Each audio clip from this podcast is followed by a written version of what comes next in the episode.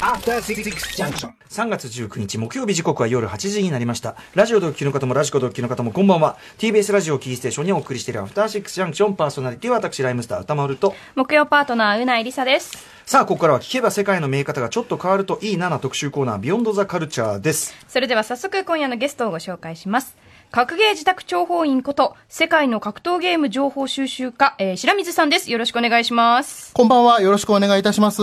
ご無沙汰しております。お久しぶりでございますはお久しぶりです。えー白水さんは前回はですね、2019年8月1日のカルチャートーク以来、エボ2019の予想ということでお越しいただきました。えーおよそ半年ぶり、えー通算3度目のご登場となります。いや、でも、あの、お会いするのをお話を伺えるの楽しみにしてました。本当にお久しぶりでございます。光栄でございます。ありがとうございます。えー改めてじゃあ、うないさんから、しえー白水さんのプロフィールご紹介お願いします。はい白水さんは名古屋在住の会社員です。最初はただの格闘ゲームファンだったのですが自分の好きな日本の選手たちが情報の少ない海外の強豪に負けてしまうことに深く苦悩されます。何か自分にできることはないかと考え海外の格闘ゲームプレイヤーの情報収集を始めます。ネット上にある海外選手やコミュニティの第一次情報を持ち前の情報能力と Google 翻訳を駆使して解析されています。そうして集めた情報をツイッターやブログを中心に発信し、現在では国内のプロの格闘ゲーマーたちからも絶大な信頼を寄せられています。ねえ、ということで、あいや、申し訳ないですね。いやいやいやいやいやいや多めにいただいて。いや、ね、あの、なので、いや、すごいことなんですよね。あの、改めて、その、この諜報活動ってね、ちょっと物騒な名前ついてますけども、うんはい。えーこういうその格ゲーシーンの、世界の格ゲーシーン、しかもその、英語圏のみならずということで、まあそこでね、やっぱ翻訳マシンとかね、あの、役立つんでしょうけども、はい。あの、まあ改めてどうしてこの初活動を始めたのかあたり、ちょっとこう、心情も含めて、改めて。そうですね。最初は、あの、日本の、あの、プレイヤーの方々の、を追いかけていたんですけれども、その方々が海外に活動を進出するにあたって、海外の情報を、をこれは調べざるを得ないなという状況になったんですね。で、自分からまあ調べていくうちに、まあ、その、選手の方々は現地に行って、まあ、わざわざ大会に出るじゃないですか。で、楽しませていただいてるわけです。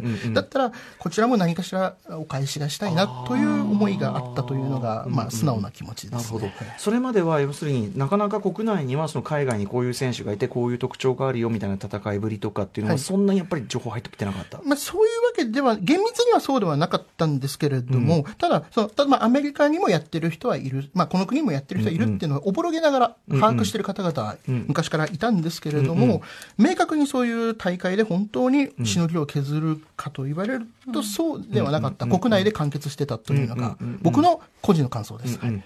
まあそのじゃあ試合に役立つようなデータのじゃあ収集してみようということではい。やられ始めたと、でまあでもそれがこうのめり込んで最終的には選手に頼りにされるところまで来た。こんなにのめり込んじゃったこうなぜこうなってしまったっていうのがありますか、まあ、やっぱりその、最初は、やはり、あのー大会を楽しむために、本当に純粋に情報、興味を持ったんですよね。ええまあ、もしくは海外の選手たちにも興味を持つようにもなったし、で、僕はゲームがほとんどできないに等しい。まあ、やってるんですけど、ほぼできないに等しいので、だったらもう人に興味を持つしかなかったんですね。もしくはイベントに興味を持つ。で、イベントの歴史とか人の歴史とかを知っていくうちに、あの、自分の知らないものが知れていくっていうか、世界が広がっていたっていう感じですね。わあすごいもう知識を得ることそのものの喜びになってったみたいなねいつの間にか入れ替わってましたね。えーいやでも素晴らしい素晴らしいだからこそね僕らも白水さんの話聞いて、あそうなってんのか。僕らも世界が開く感覚が白水さん通してするのがすごくやっぱり嬉しかったりするから。ありがとうございます。はいえーでですね、情報を、まあ、今はね、発信する側になられてもいるわけですけど、心がけていることなどがおありだそうで。えっ、と、元の原文の最初の第一次のニューその URL もしくは情報はどこだろうっていうのは意識しています。原点を。そうですね。やはり今のじご時世、別に僕は悪い意味で、悪いと思って言ってるわけではないんですけど、簡単にいろんな人が情報を伝達しやすいので、この情報の出所はどこだろうっていうのは調べる理由にな、として考えてます。あとの、そう要するにそれを見る人が自分でも検証できるようにということでしょか？そううなんですね。後で振り返った時に、これな、どこやって手に入れたんだっていうのが忘れてしまうんですね、人間っていうのは。確かに最近びっくりしたのがそのコロナのはい。そのコロナウイルスに対してのなんかいろんな医者はこう言ってるっていう長文の、うん。あのー連絡が回ってきて、うんうんうんでそれが何週間後かにこれ全部デマなので信じないでくださいっていうのがやっとツイッター上とかで回うんうんうんうんうんってなんかあたかも本当の情報かのように連絡が回ってきて、やだね。結構嫌な思いしてました。デマが回るのは早いのに、訂正は後からね、そう。なんなんて。で私もちょっと知ったかぶって友達にそれを投稿なんかしちゃったのこれは反ったりしてね調反省だね。そういう出所って本当にちゃんと検証できないね、うん。やっぱなかなかね、そのネット上の情報をいちいち検証するって癖はなかなか分かっちゃいてもできないけど、それをまあ、あの、ちゃんとできるように提示されてる。そうですね。本当に難しいのが、僕自身もこれは本当だろうと思って発信して、後で間違いだったってことも別に珍しいことではないんですよ。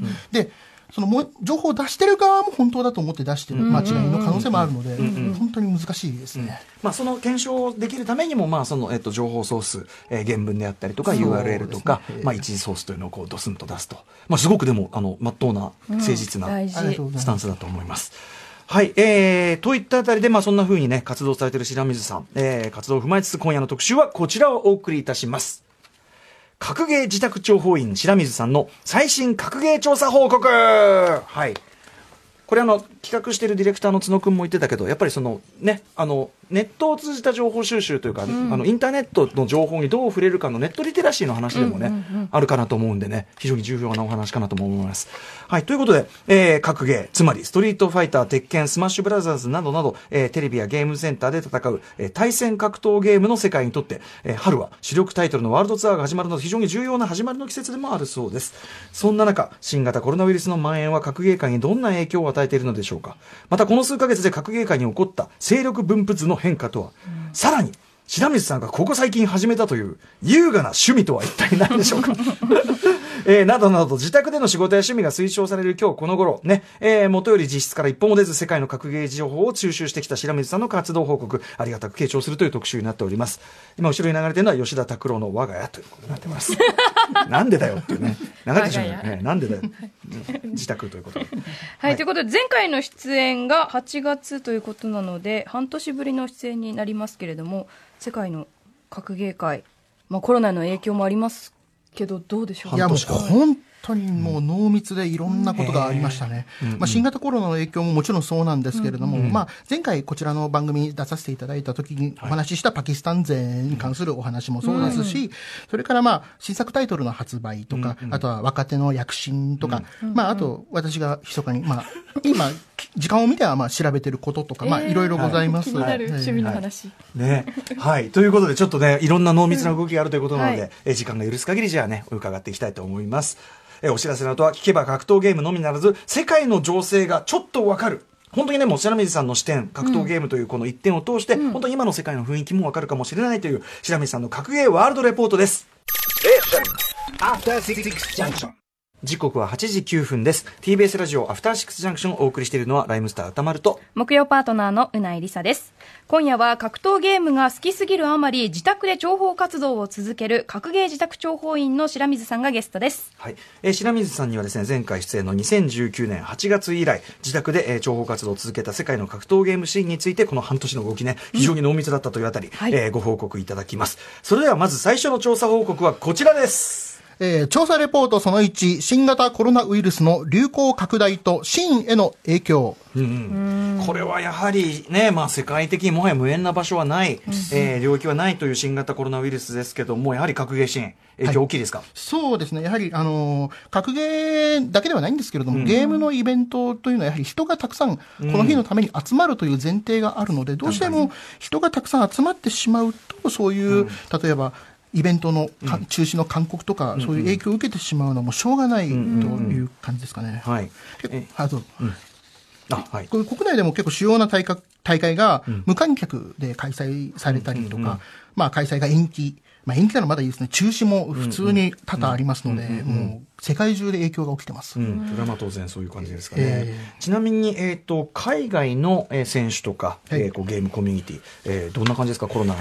そうですね、まあ一番多い意見はやはりまあ、もうしょうがないと。あの、けんもう今は自重して、まあ、そういう感染を広めないようにするのが賢明だという声が本当に多いですね。ええ。で、あと、もうだから大会中止しますという運営の発表も一つや二つではないですし、で、運営側も、もうやはり、そういうまあ、格ゲーだけの話なのかちょっと微妙なところなんですけど、やはり運営者っていうのは結構未然を切ってる方が多くて、はいはい。そんな1年かけて人材と機材と、まあ、いろいろな費用を集めて開催に運ぶ方が多いので、もう、これ開催しないと、ものすごく自分に被害が来てしまうというのがあって、だからその気持ちを分かってほしいと。ね。だからまあ、支援したいなら寄付してもいいしとか、あとは、まあそうですね、コロナウイルスに対してみんなもうちょっと冷静になってほしいっていう意見もありますね。例えば、その自分の仕事の同僚が、はい。まあ銃をちょっと備備蓄する、まあアメリカですね、備蓄するって話をしたときに、はい。えいや、ウイルスを銃で撃つのかみたいな、ええとか、そういう、それともね、トイレットペーパーでしょはいええはい。たくさん買い占めてる人たちに対して使うのかとか、結構冷静になれとか、そういう意見も結構出てたりアメリカの選手でそういうことですね。さすが、さすがと言うべきか、アメリカ。ね銃社会。なぜ銃がまあな売れる。ならではという感じだとは思いますね。えーパニックになり方がね、やっぱ、まあそうですね。うん。まあでもそういう動きもあるわけですね。そうです結構なんかその、まあ、大会に招待されて現地に着いたけど、んうんまあ入国拒否で、そのままとんぼ帰りっていう。で、だけどもうしょうがないからもう地元の人たちがとりあえずホテルを手配してくれたりとか、そういうこともあります。でえーそういう動きが例えばそういう海外の選手のこうインス、えー、と SNS とかまあそういうことですね。だかからら本当にみんなありがとうみたいな感じのあれですね。見えてくるっていうことなんですかね。そうですね。オフラインの普段大会を、とか交流会を開いてる人たちも、今はちょっとオンラインでやりますっていう、舵取りをしてる人方方々も、まあ世界にはいくつかあります。へえなるほど。まあねこれはもうでも当然ねそういうことがあるのはしょうがないかなという感じもありますが、はい。えーでですねえっ、とまあそいろいろこう白水さんが本当は注目していたりとか、はい。この大会楽しみにしていたのにみたいなそういうキンキンのはいはい。ものとか。そうですね。まあ、やはり本当は明日、明後日に開催されるはずだったアメリカのファイナルラウンドという、まあ、歴史ある、まあ、もう十何年もやってる大会なんですけれども、今年、いわゆるそういうツアーの対象大会の開幕を飾る大会のはずで、世界中から本当なら遠征者が集まるしのぎを削る大きな大会になるはずだったんですけど、まあ、やはり苦渋の決断で中止になりましたね。それからあとはベルギー欧州のブリュッセルチャレンジという、これはもともとベルギーのプレイヤーの人たちが、あの、運営に回って大会を開いて、で、たまたま今年、ツアーの最初の欧州の飾る、トップバッターを飾る大会になったんですけども、もうやむを得ないということで中止っていう、この大会、同日開催だったんですよ。だから、選手によってはベルギーに行くか、アメリカに行くかっていう読み合いが発生してまして、どっちでしのりを削るかってやったんですけど、どっちも行けなくなってしまったっていうのは、結構僕の中ではまあ残念ですね。なるほどね。うんえーでですね、まあ、こんな中、ちょっとね、全体的に世の中暗い感じになってますけど、えっと、こんな時だからこそできること、心がけてることっていうのを選手がこう発してたりすることもあるんですか？まあもちろんそうですね。まあやはり選手の方々の意見で多いのは、まあコラボをしようと。コラボレーション企画。もうこういう時だからこそいろんなコミュニティ同士がこうオンラインとか、もしくはまあ何かしらの形でコラボ企画をして、企画をやった方がいいんじゃないか。まあ、オンラインならね、で、何かしらこう、できるのもゲームの強みでは、まあできる地域はありますので、まあそういう感じですかね。あとはまあ、まあ僕個人の話だと、まあ、情報をもう一回調べ直すっていう感じですかね。あのー、3月ぐらいになってくると大会が毎週何かしら開催されるんで、あのー、個人的にこれ調べようっていう時間があんまりなくて、今のうちにちょっと調べとこうっていうのは結構ああります。逆に、逆に時間できたから。時間できたからって感じですかね。ちょっと皮肉な結果ですけど。それ調べるときっていうのはどこら辺を調べるんですか？まあ、一度調べた人をもう一回調べ直すとかですかね。ざっくり言うと。あの、結構、時代の流れで、まあ、なんだ、遊び方を変えてるとか、まあ、コミュニティが変わったとか、大きくなって小さくなった、もしくは新しいコミュニティができたとか、そういう話もありますから、その辺を、まあ、チェックするって感じですかね。うんうん。あとは、えっ、と、これから始まる、えー予定だったワールドツアー、はい。どういうものがあった？えっ、と、まあ、だいまあ、いくつかあるんですよ。まあ、カプ、まあ、カプコン様のカプコンワールドツアー、アークシステムワークス様のアークワールドツアー、それからバンダイナムコ様の鉄拳ワールドツアー、それとソウルキャリバーワールドツアー、あそれから、まあ、あとはパワーレンジャーっていうゲームの、まあ、ワールドツアーとかも、まあ、あったんですけど、今もう本当にそのツアー対象大会がどんどんもう一旦認定除外、ねもうええ開催、で大会そのものが中止になっちゃったからっていう感じで、っていう影響がかなり出てますね。こうなると、他のまあスポーツもそういうね、あれあるみたいですけど、ええ。要はその、あのいろんな重要な、例えば順位とか、そのあれを決めるようなあれがなくなることで、ここから先のあれもなかなか難しくなってくる。だから今後どういうふうにルールを改定していくのかっていうのが、うん。あのメーカーの判断ではなく国の判断に委ねられてしまっているので、うん。ちょっとどうしようもないところがあるんですよ。国がもうダメだと言ってしまったら、どんなにメーカーが、まあ、妥協案を出してもダメなのはダメなので、それが予測できないのもありますね。ね、だからこの他のスポーツでもその大会が開けないから、もうその手前までのその成績とかで、うん。まあ、やるしかないのかとかさそうね。うんとも出てきたりとか、まあ、そこから先もねだからちょっとね、まあ、見えないのはどのどこも同じじゃ同じっちゃ同じですけどそうですね。感じですかね、まあ、コロナウイルス影響に関してはこんな感じですか、そうですね、まあ。はい、えー、ということでまずは調査レポートその1新型コロナウイルスの、まあ、影響について伺いました、はい。えーでは続きまして、えー、学芸自宅調査員白水さんの調査報告その2伺っていきましょうはい、えー調査レポートその2、2019年の主役、パキスタン勢の最新動向。はい。ということで、これはね、あの、我々もね、もうずっとね、白水さんの情報でね、本当に、でもある意味、本当僕らでも、あ、パキスタンってこうなるぐらいね、情報いただきましたね。いろいろ教えていただきました。バルスラン・アッシュ選手ってね、す。すぐ名前が出てくる。思いやーありがとうございます。はい。えーということで格闘ゲームの話昨年はね本当に話題の中心でした、パキスタンでアルスタン・アッシュ選手の登場から始まって、とにかくパキスタンが強いっていうねあたりお話を伺いました。改めてじゃあそのパキスタン勢どういうふうに注目されるようになったのかというあたりちょっと一旦白水さんさんから整理していただいていいですか？えっ、と、もともとは、えー多分大きく注目を集めることになったのは、うん。2019年の日本で開催されたエボジャパンという、まあ、大きな大会で、あの、まあ、アルサラン・アッシュ選手が優勝をかっさらったということでした圧と思います。倒的強さでね。いや、本当に衝撃でしたね。はい。まあで、で、まあ、その後、本当にその後も継続して、まあ、例えば、誰かと誰かのエキシビションとか、他の大会とかもあって、まあ、それから2019年の夏頃のエボリューションというアメリカの大会でも優勝したりとか、はい。前人未到の記録をたくさん打ち立てて、ん。そこからパキスタン、パキスタンというものそのものに、まあ、注目がいったというべきでしょうかね。うん。白水さんもねそのアルスラン・アッシュさんの,、まあそのインタビュー手伝っていただいたりとかもしましたよね。はい。貴重な体験でした。い。やこちらも。そしてうなぎさんもねアルスラン・アッシュ選手接近遭遇したんですもんね、今年のそれこそエボジャパン。パン、うん。1月に行われたエボジャパンで、ん。まあ、声かけられなかったんですけど、ん。意外に小柄な方なんですそうよね。なんですよ。意外ですよ。ね、そう本。当にキャシ,、キャシャで小さくて、あなんかもうすごい強そうなイメージがあったんで、うんうんあこの方なんだって、そうですね、本当に。でもやっぱり人気者なのか、キャップをうん目深にかぶって、うんうん。あんまり気づかれないように、ああ本当に。コソコソコソって移動してる感じしましたよ。いやでもそのね話聞くとやっぱ僕らはさあ実在するんだアうんルスラン・アッシュってそうそうそう、あの人かってなりました。ね。ねまあ、で非常にまあパキスタン勢強い。そしてアルスラン・アッシュ選手以外も実際まあ活躍されたりとかもして、はい。パキスタン勢強い本当だったっていうことになりましたよね、えーそうですね。はい、でそん、うん。はい、どうんで、まあ、結果が物語っているというか、うんうん。まあ、パキスタンの他アッシュアッシュ選手以外の方も結果を出して、あの結構、なその当時、あの、チクリンさんという日本の方がパキスタンに遠征に行った時に、様々なパキスタンの方々と、まあ、ん。10本勝負、まあ、10回先に勝ったは勝ちという形式の組手をやって、結構、チクリンさんといい勝負をする人たちがたくさんいてっていう感じで、パキスタンのレベルの高さが知れ渡ったといった感じですね。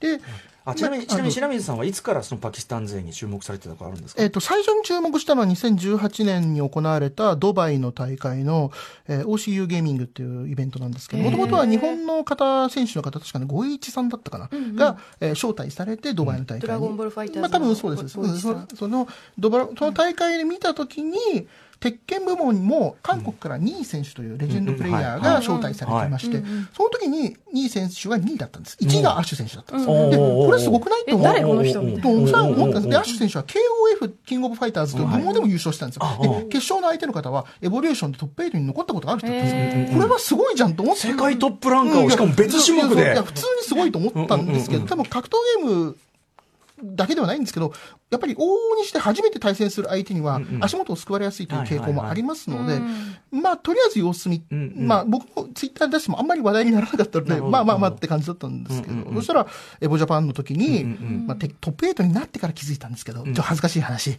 あの時のだ。そうそうあれ？あの時のあのドバイの大会で優勝した人だよリアルいや、マジ恥ずかしかった。いやその一回ちゃんと調べたのに、一回ちゃんと調べて、トップ8になるまで分かんなかったって、それ興味ないって言ってる思うんじゃないですか。いやいや、でも、その方が感覚としてリアルですよね。まあそうです。ん。まあ、いかにその本当に、あれ？のまあの時の、ううんいやでもね1年早くあっとは思ってたわけですもんね。まあそうですね。なるほど。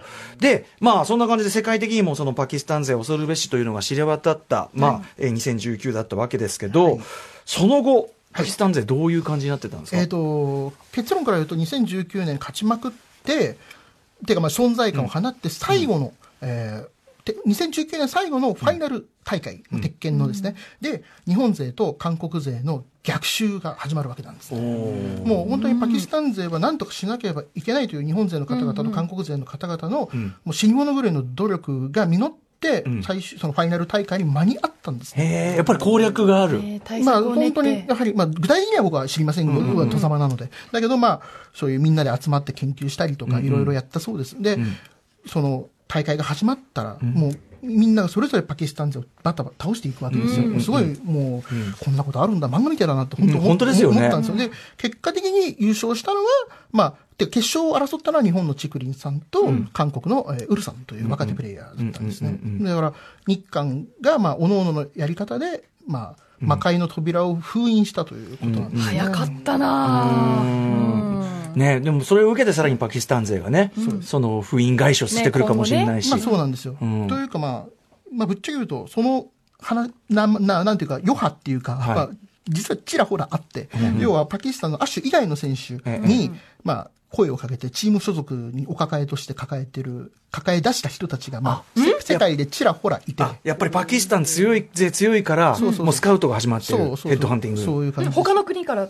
そういうことです。例えばオーストラリアのチームとか。まあ、まあね、まあ今まで、まあ韓アメリカのチームとかでも韓国の選手とかね、今までそんないっぱいあった、まあそうそういうですもんねことですね。。ええへー。あ、お互いなんでアッシュ選手は声かかんないいや、もうアッシュ選手は、もうレッドブル様から声がかかって、レッドブルアスリートと契約さして、パれてるからキスタン人初のレッドブルアスリートとして、なるほどなるほど、ということは他の選手もすごいんだってことでまあ、すごいのではないかという感じで、声がかかってる感じですね。これちなみに、えっ、と、じゃあパキスタン勢、まあ圧倒的なそれまでは強さを誇ってて、まあ対策を打った日韓勢、具体的にどういう手を打ったとかっていうのは、やっぱりわかんないあのーこれはですね、まあ、僕はプレイヤーではないので推測の域は出ないんですけれども、あのーパキスタン勢の方っていうのはオフラインで集まって練習するのが中心だったんですよ。つまり、その、実際に集まって、まあそういうことです。ということで、オンラインで遊べる人たちよりは、オフで集まった方がいいんじゃないかというふうっていう議論も結構湧き起こったんですけれども。それで強いんだから。そうですね。ただ、そのオフラインの人たちは、オフラインにいない戦い方をする人たち、要は珍しいキャラクターを使う人たちとか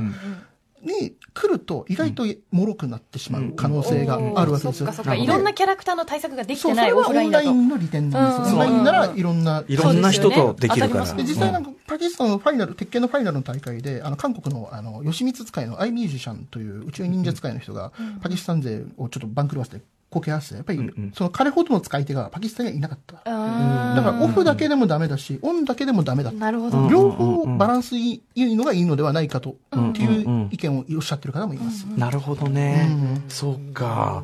じゃあそれに対してね、じゃあちょっと俺たちちょっとみ、なんか決まったメンメンツとばっかりやりすぎてたから。まあそういうことですいうことですよね。まあかもしれませんね。まあ可能性の話ですけども。ただでもな、パキスタン勢のおそらくはちょっとフィジカルの強さっつうかまあ、それはあると思いね、ます。あるから、身体能力。な。んだ、人し人間、人間。人間性能。人間性能人人間性能が高いから、これは話した方がいいんですかね、パキスタンの、んうん。えーとローカルな鉄拳、まあ、要は2020年の1月以降から3月までの大会の、まあ、結果を僕がブログで作成したのを、まあ、印刷したものなんですけど。これはパキスタン国内ですね。そうです。パキスタン国内ですね、で、すべての大会ではないんですけれども、これ、1位を見ると、大体、アッシュが優勝してるんですけれども、まあ、それは見れば分かるんですけど、アッシュ本2位以下がほぼバラバラなんですよ、メンバーが。んこれ、何言ってるかというと、層が厚いんですよ。つまり大会でどのタイミングで誰か当たるかぐらいの感じで順位が上下してしまう、ある程度。だから、多分、パキスタンで今一番勢いがあるのはアッシュなんだろうけれど、アッシュ以外の人たちはかなりしのぎを削ってる関係なんじゃないかなと、僕は思ってます。なるほど、うん。これがすごいね、そのネット上で見つけたきたその試合データからで、この力分布がまあ、確かに分かるっちゃ分かるんだけど、はい。よくまず、まずそのローカル試合ですよね、だってね、それパパキスタンの、よくそんなデータ。ああこれはですねあの、まず前提としてお話ししたいんですけれども、今のご時世ですね、情報を発信する側は、拾ってもらいやすくなったんですよ。ハッシュタグとか、キーワードを付随して出せば、誰かが拾ってくれる。鉄拳ってワードを入れるだけで、もしくはファイティングゲームコミュニティ、FGC って入れるだけで誰かが拾ってくるかもしれない。で、へ情報を拾う側も拾いやすくなった。受け取りやすくなったんですよ。っていうのが、相乗効果があるのかなと。ということはもう白水さんの調査にはうってつけの時代。まあそうですね。てか、ぶっちゃけと僕がすごいっていうよりは、今のこのご時世がすごいんですよ。いやいやいや便利な時代になりました。いやとはいえそれでもそれを有効利用するかどうかはねやっぱりね。でネットってそういうもんっていうのはね有効利用するかどうかだからねこれはね、い。やーすごい。ということで、まあでもパキスタン勢の要はそ層の厚さは相変わらず間違いないわけだ。まあ、わけだからやっぱ油断禁物だよね、それはですね。ね今。年2020年どうなるか、またやはりパキスタン勢の方々はビザの、渡航ビザのハードルがかなり高いので、だから実力を持っていて、チームにお声がかかっても、じゃあ、大世界中に行けるかどうかとなると、かなりハードルが高い。で、から、多分、パキスタンの魔界の扉がバッと開いて、ドバーッと来るとは考えにくいけれど、でも多分、衣替えの時、季節に、あ、季節の変わり目だっていうぐらい意識する感じで、あ、いるじゃん、今日今回の大会にパキスタン勢っていう可能性はある。あとはなんかそのこれも難しいのかもしれないけどパキスタンでなんか世界大会みたいなのをはい。開いて、そこにこう各国から行くわけにはいかないのかなって。一応去年、まあ、今年もなんですけれども予定としてはパキスタンで大会を開いてそれがいわゆる鉄拳のワールドツアーの対象認定大会はされました、でで今年去年はまあ去年よりも今年の方がランクが上なんじゃないかな、うん、だからだから多分パキスタンでそのしのぎを削りたいんならこの大会に出てねという、やっぱりだってね腕の上の人もなんか多分気持ち悪いと思うんですよ。あそこにいっぱいいるのに、あの当たったこともないみたいなのは、まあそうですね。ね、だから実際にやっぱその実像を知りたいっていうのは、い一旦コテンパンになってもいいから知りたいっていうのは、だって今年の英語も結局確かアッシュ選手ともう一人ぐらいしかああのもう一人でしたっけ？あまあわかん何人参加したかわからないけど、多分優勝者は足本当数名しかあれですよね。確かパキスタンの選手、ちなみにパキスタンは、まあ、その我々がその、今、我々が知らなかった強豪国としてい。たわけですけど、他もどうなんですか？確かに。まあ確他の国も気になる。で、これも出した方がいいですかね？あ、あでもこれは趣味の話だから、まだ。あ趣味の話もあるまだまだ趣味の話えっと、一応、他にもいくつか、まあ、結構強い国があって、はい。うん。まあ、国全体というよりは個人で確実に強い人がいるっていうのがあって、まあ、コートジボワールっていうアフリカの国なんですけれども、えっと、アメリカに、あの、かなり有名なミスターナップス、ジミー・ジェイ・トランっていうプレイヤーがいるんですけれども、彼はエボリューションでコートジボワール勢に負けてます。へで、どうもそのプレイヤー、彼のその動画、試合動画見る限りは、有識者の方では普通にうまいと。うん普通にうまいと。というコメントを出されてます、ね。あとそれから、これはね、ペルーかアルゼンチンかどっちかだったんですけど、南米の大会がありまして、それがまあ、ワールドツアー認定対象大会で、それで韓国勢が何人か遠征していったんですけど、確か優勝したのがブラジル勢と。で、結構ペルー勢も結構上位に来てっていう。なんか韓国勢とペルー勢がエキシビション10本勝負やったら10-0でペルー勢が勝ったんだと。マジかそれは、まあ、い一時の結果なので何とも言えないんですけど、まあ、少なくとも実力者はいるっていうことですね。えー、南米、うんまあ、そうですね。まあ、彼らが、問題はね、渡航の関係でまたビザのハードルが高いので、ん。まあ、なかなか難しいでしょうね。まあ、ペルーの方で今年、鉄拳ワールドツアーのファイナリストに選ばれた方もいらっしゃるんですけど、まあ、まだまだ全体としてはっていう感じですかね。ね、でもあのもちろんねそのアルサンシュさんの時もさ、パキスタンその政治状況でそのこんな若者がさ、すごい情熱燃やしてやってるのが、ええね、阻害されるの悲しいねってと同時に来てこうわーってやるのも美しいねって、選手ね皆さんこうクラウドファンディングで助けてきたりとかも美しいねってあって、あとやっぱそのやっぱりこのゲーム文化のこう逆に言えばこの国家の交流がそこまで盛んじゃないところでも、普通にこの普及してるん浸だな透ぶっていう。りっていう、この凄さもなんかそんなに改めて感じこうテレビゲームビデオゲームをやってる印象のない国でもあ、こうやって日本の作品が親しまれてるんだなって言っちゃえばそん、それが浸透してないとこなんかないんだぐらいに、おおやっぱ思うべきだよね、それはね、もちろんね。まあ、後で、それの補足になる説明が出せると思うので、補足。まあ趣味の話がそうですねあ、そうね、じゃあ、その趣味の部分にね、行くのかな。はいああのあそあそうですね。はい。まあと、とにかくじゃあ、パキスタン勢というのは一旦は攻略はされたけだけど、ども、今年また波乱を起こす可能性はないとは言い切れません。そしてさらにその他の、えっ、と、地域、国国も、うんまあ、その、余波の影響が受けている可能性は高いです。でもこれ、お面白くなってきたという言い方でいいですよね、これね。そうですね間違いなくね。うん。はい。白水さんも調べがいが出てきたというね。いや終わんねえな、これ。世界でしかもさ、言語がはい、何語っていう。読めないんですよ。ね。本当に絶対ありますもんね。親切で向こうが英語で残してくれたものに気づけるというレベルですね。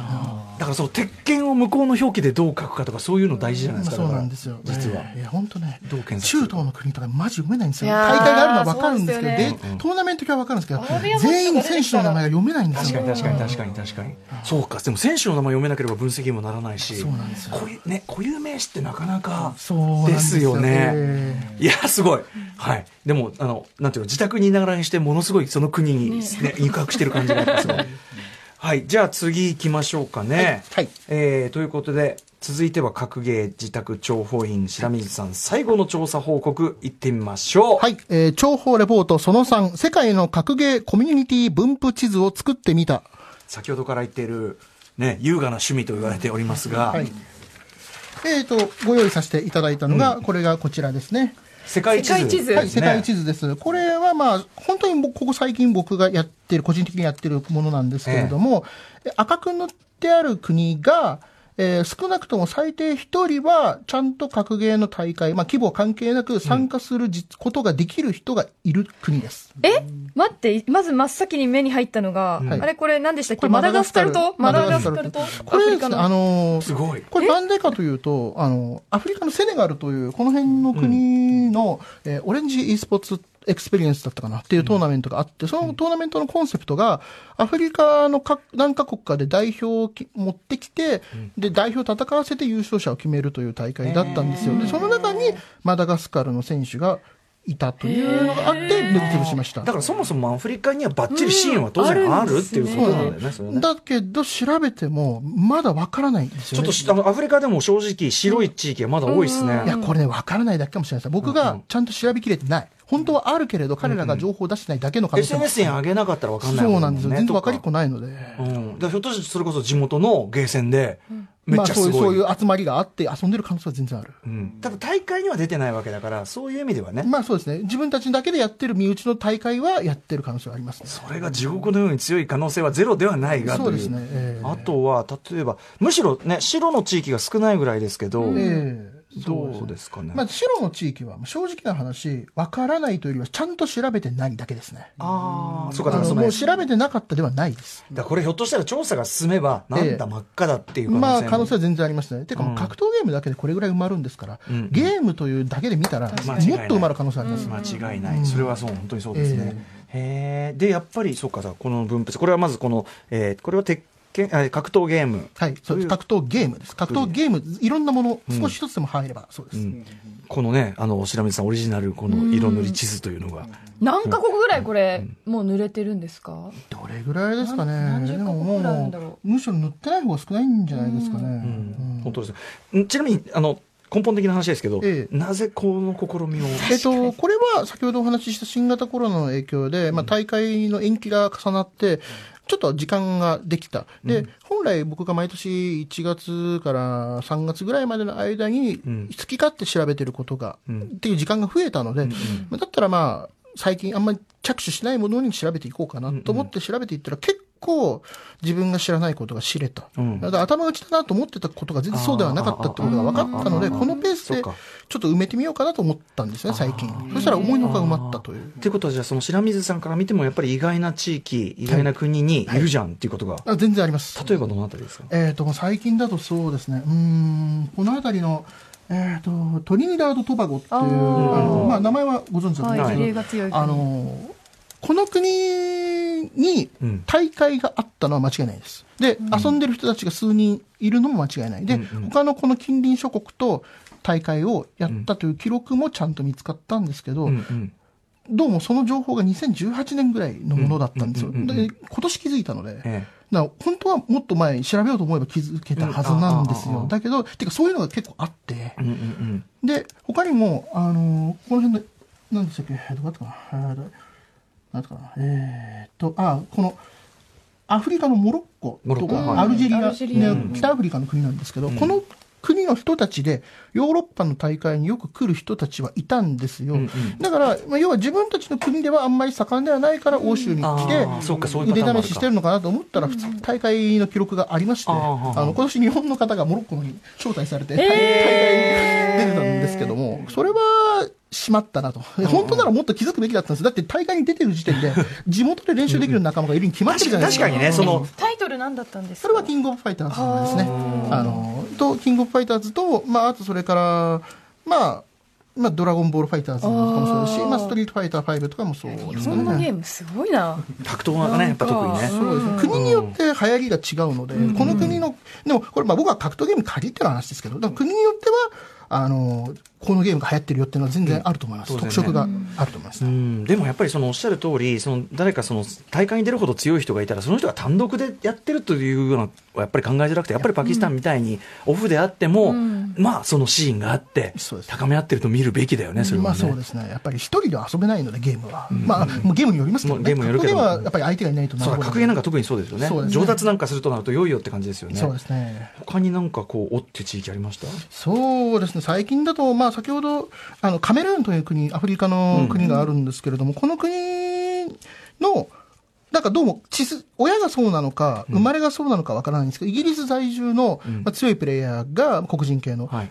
でまあ、カメルーンの人なんですよ、で、カメルーンに俺と同じぐらい強いやついるんだよって。うんうんうん。って言うんですけど、はい。でもカメルーンの大会の記録は探しても見つからないし、向こうの探し方が悪いだけなんですよ例のね、パキスタンには俺より強いやつがいるね。そうそうそう普通に見つからないし。アッシュのさんがあるみたいだけど、でも、うん。まあでも、ただ、その先ほどお話ししたこのセネガルのオレンジ e スポーツエクスペリエンスという大会があったんですけど、それの優勝者はカメルーンだったんですよ。ああ、じゃあやっぱり。うんだから、まあやってる人はいるんだなと。へえ。こういうのってなかなか本当にでも情報を集めづらいもんなんでいやすね。全然関係ないものが繋がっていく瞬間はよくあります。うんうん。すげえって、あそうあ、これ調べてたの、昔の俺よくやったなって思うこといいくらでもありますよ。それはもう本当にたまたまキャッチした。全然無関係の、全然関係ない時に調べた記録がはいヒットするって感じですね。でもそれこそ先ほどね、ドバイの大会で、んって思った選そういうこと手がこっちが点が線につながる瞬間みたいなこそういうことですね。となんでえ、アフリカの人たちって例えばどういう情報発信をしてるんですか ?SNS だったら Facebook まあそうですね、まあ、Facebook、SNS、ただ、まあ、やってる人たちはいるという感じです。すべての人たちがやってるとは限らないですね。それはね、国によると思うんですよ。例えばパキスタンは Facebook やってる方が本当に多い。あの、鉄拳のパキスタンの Facebook コミュニティは、プライベートなものだと、まあ、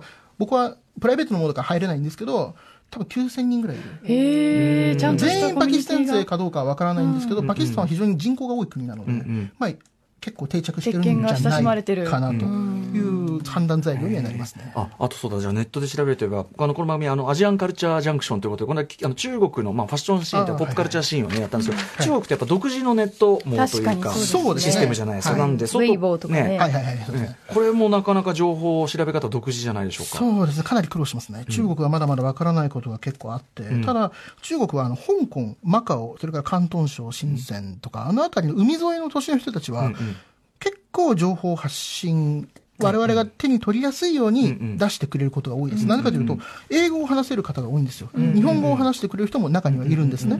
で、ね、あの辺の人たちは、人によっては、中国語があんまり喋れないけど、英語ならみたいな人たちもいるので、で、結構、情報うんうん。隊とか大会の招待とか、そういうコミュニティをつながろうとはしてくれますね。ただまあ、やっぱり内陸になってくるとちょっとわからないですね、本当に。しかしあれだけ広大で、で、経済力もね、今やあるわけだから、そう考えると、まあもう、まあ、やいないわけない。まあ確実にやってる人もいますし、大開催されてる規模もありますし、記録としてはもう明確にあるんですけれど、やはり中国は独自のそういうネット文化があるので、配信、その放送サイトとか、まあ、ほそういう SNS とかも,、もうすごいたくさんあるんですよ。全部追うのは無理ですね。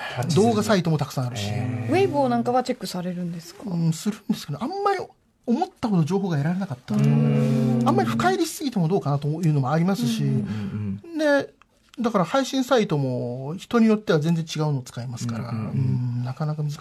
まず言葉がわからないので、読めないので、ねえちょっとね、中国勢気になりますね、でもなんか。ロシアは？ロシアは、あの、単純に国が広すぎるので、あの、まずオンラインが大変なんですよ。んうんだから、ヨーロッパとロシアの人たちがオンラインの大会合同にやると、もう勘弁してくれと、あの、思ってか距離が遠すぎて、オンライン対戦が大変なんですよ。うんラグが出ちゃう。そうなんですよ。モスクワの左寄りの方だったらいいけど、本当にこっちの右のウラジオストクとかの人だったら、もう大変だと思いますねもう離れまくってますただ、ロシアも確実に大会をやってます。あの、モスクワで毎年年1回、モスクワファイティングアリーナっていう大会がありまして、そこはロシア勢が集まって大会やってます。いろんな格ゲーの種目やってます。で、格ゲーだけでこうなので、多分他のゲームもあるんじゃないかなと僕は思ってます。なるほど。うんね、まあだからこの、あのね、白水地図は、まあこれからどんどん埋まっていく可能性がはるかに高いっていうか、ことでしょう。ね。でもこう見ると見て気になる。朝鮮半島のやっぱここはぽっこり入ってるけど、ねいない北の方わかんないよわかんないよあとモンゴルも埋まってないのがなんまあね、かこう。ないイコール。でもいそうだなまあないとは言い切れないです。ねちょ、ちょっとわからないですね。ね、こればっかりね。ものすごい要請されてたりして。そうねもしかしたら。ドラゴ的なのが。うん何年、何年後に分かるかもしれないし、分からないかもしれないって感じですね。はい、いや、面白いですね。これちなみに、えっと、地図は、これは、他の、それはあれですかね？あこれ同じものです。同じやつか。はい。なるほど、なるほど。まあ、ちょっとこの白水さんのね、あの、ワールドマップ趣味、これも引き続き、ちょっと我々も、はい。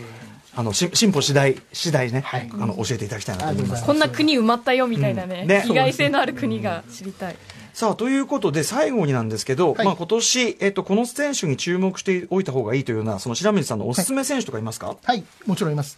えっ、とね、まあ、でもかなり迷ったんですけど、とりあえず、えっ、と、インフェクシャスという、インフェクシャス。これはですね、以前この番組に出させていただいた時にも紹介したんですよ。いわゆるポーカーフェイスの顔が、全くどんな状況でも顔が崩れない方なんですけれども、えっ、と、この方が、あの、ものすごく今、まあ、なんていうかな、勢いは、ありまして、あの日本で開催された、えっとレッドブル組手という、まあ、レッドブル様が関わってる大会があったんですけれども、あれ、ストリートファイターの選手そうですよね。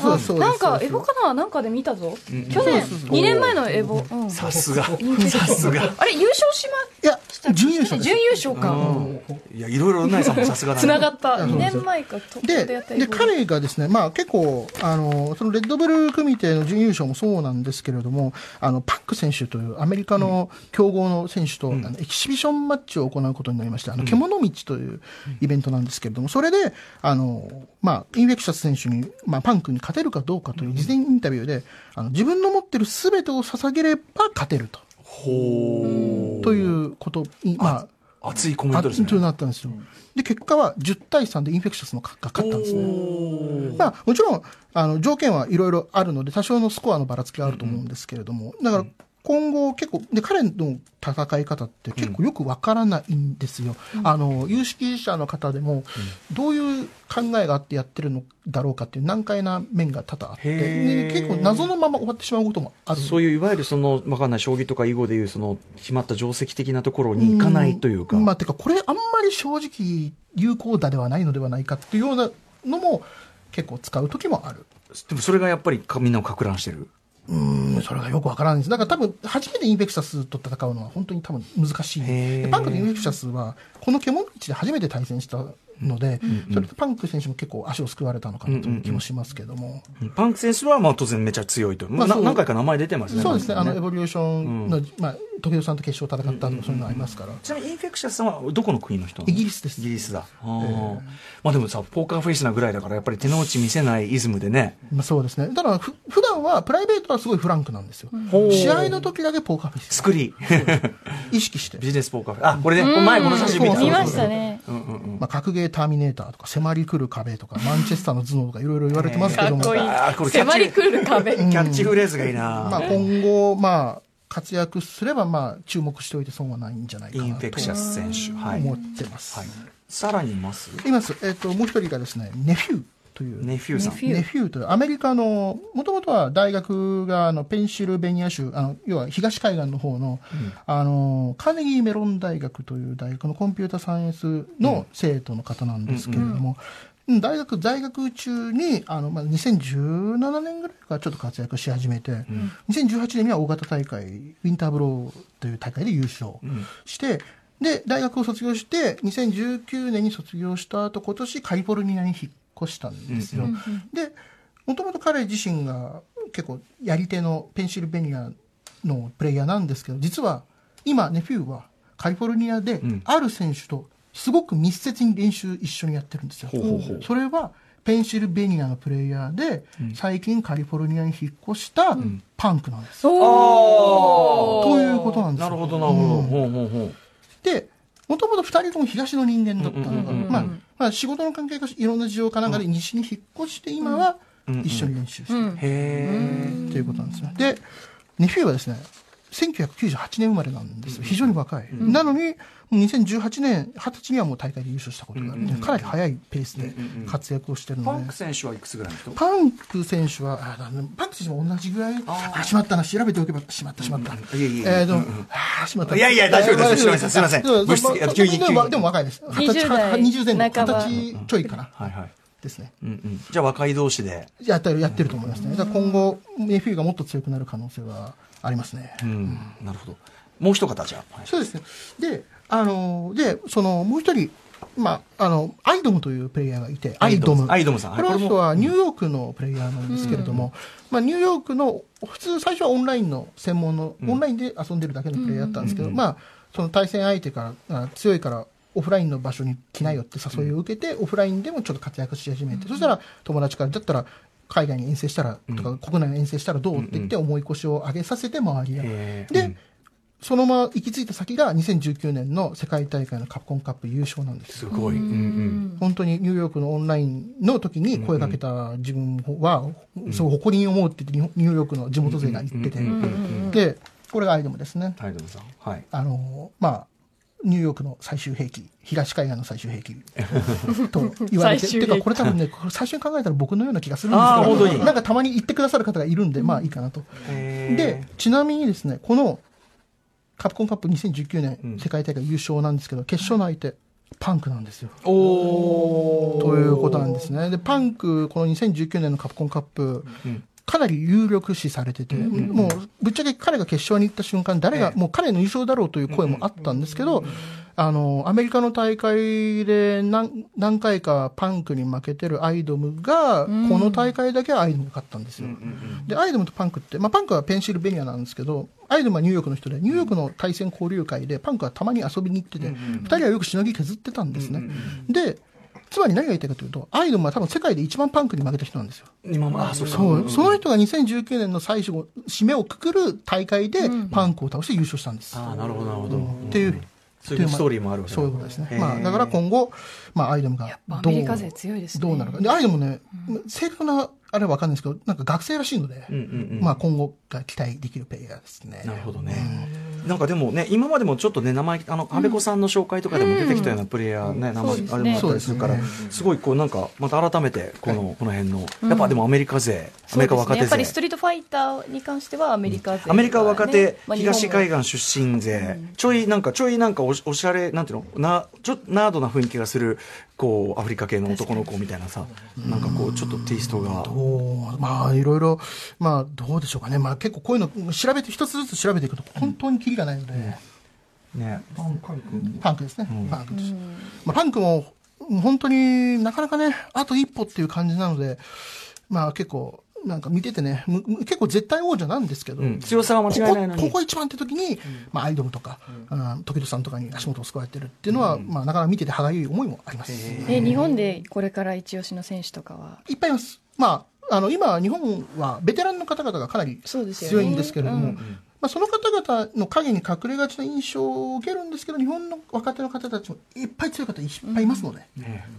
もう上げ出すときりがないので、これはひいひいきになってしまうので、まあ、いでもいずれ、いずれわかるはずです。いずれ出てくる、もっともっと。そこはやっぱね、白水さんもね、はい。はい。応援してるわけだからね、気を使われてる。はいいやー、ということで、あ、ちなみにあと白水さんとして、今年特に力を入れていきたい活動などありますか？えーとですね、まあ、一つありまして、それはメモを残すことです。今年以上に。メモを残すこと。えー、と要は、例えばこういうし情報があったなと思ったら、それはもうちゃんと残す、資料として、頭のどっかに覚えておくではなくて、あのちゃんと記録を残す。なぜかというと、自分がこれ何だったっけなって忘れた時に調べたら、昔の自分が調べた情報をヒットすることが多いんですよ。だから、要は、昔の自分に助けてもらうために、未来のために今残すんですよ、情報を。まあ、いや、今年も結構頑張った、去年も結構頑張ったんですけど、まあでも、どんどんそのカバーすべき領域が世界レベルに広がってるからね。やっぱり最近何を追いかけてんだろうなっていうのが分からなくなってくる時も結構あるので、だから、ある程度はもう目処を立てて、もうこれはもう無理だって言って、深入りね、しないようにとおっしゃってま切した。り上げるってこともあります。でもやっぱりその、ふっと引っかかったものがそのドバイのアッシュ選手のように、まあ聞いてくることは当然あるから全然あると思います。それはでもあるかもしれないし、ないかもしれないけど、まあ、とりあえず蓄積しとく。はい、そういうことです。いやー、ということで、白水さんのもう活動がいよいよディープに本当に収集が、はい。世界の至るところに 収集がもうつかない感じにするぐらいの。そうです、本当に。でもだからこそね、地図やったりメモやったりとかっていうのはね、なんかそれがまた新たな気づきもあるだろうし。本当にね言語の壁もあるのに、すごいなああとやっぱそのインターネットを使って情報収集したり、それをあのまとめて自分なりに体系づけたりっていうところの、なんか普通にやっぱインターネットリテラシー、格闘ゲームに限らずの話としてもすごい勉強になるかなというふうに。まあ、そうですね。まあ、てかまあ、すべては自分のためです。だから自分のために、ちゃんと、本当かどうか、とりあえずは暫定で自分の納得のいく形で情報を残しておかないと、後で自分が困るんですよ。適当だ、適当に調べてたら全然わかんねえってことがあるので、まあ、全部自分のためですね。いや、でもあの、頭が下がる思いでございます。白水さん、ありがとうごあざいま。りがとうございます。ということで最後に白水さん、お知らせ事などありますか？でもぶっちゃけ言うとないので、あの、まあ、私のツイッターか、もしくはたまに更新するブログを見ていただければいいかなという感じでございます。最新事情がそこに載っているということですからね。まあ、この番組にも引き続きまた、ああありがとうございます。の、動きを教えていただきたいと思います。何よりも白水さんの語りが最高なので、やっぱり。ああ、とんでもございません。最高です。